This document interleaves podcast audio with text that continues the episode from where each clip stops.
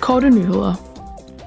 I morgen vil Europaparlamentets underudvalg om menneskerettigheder sammen med Udenrigsudvalget og i samarbejde med Delegationen for forbindelser med Iran udveksle synspunkter om, hvordan man støtter menneskerettigheder, frihed og demokrati i Iran. Det vil de gøre sammen med en bred vifte af iranske gæstetalere. Målet er at undersøge, hvordan man kan støtte menneskerettigheder, kvinder og civilsamfundet i Iran, og at reflektere over udfordringerne og udsigterne for Irans demokratiske bevægelse. På parlamentets plenarforsamling i sidste uge blev der givet grønt lys til de første EU-regler om sporing af overførsler og kryptoaktiver i alle EU-landene.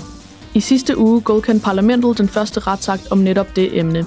Den har til formål at sikre, at kryptooverførsler, ligesom alle andre finansielle transaktioner, altid kan spores, og at mistænkelige transaktioner blokeres.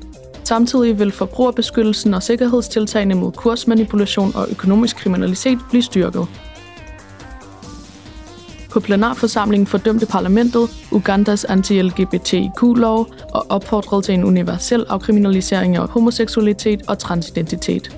Parlamentet er bekymret over de aktuelle globale bevægelser, som går imod rettigheder, kønsligstilling og LGBTIQ-personer, og som nærer sig visse politiske og religiøse ledere rundt om i verden. Desuden fordømmer det på det kraftigste, at visse indflydelsesrige politiske ledere og regeringer i EU udbreder denne form for retorik, f.eks. i Ungarn, Polen og Italien.